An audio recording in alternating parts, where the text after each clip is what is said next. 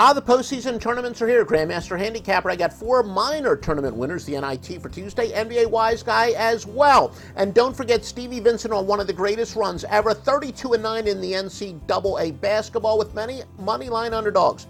Get it all at offshoreinsiders.com.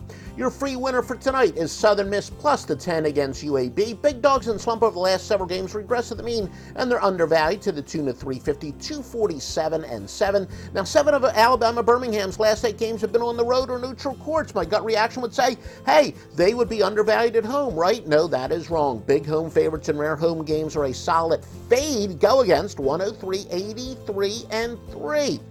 And again, we've got decent value. My outlaw line says this line should be eight and a half, so getting the extra point and a half is very good. So again, your free winner for tonight is to go with Southern Miss. Again, Southern Miss. Follow me on all socials at Offshore Insider, no S.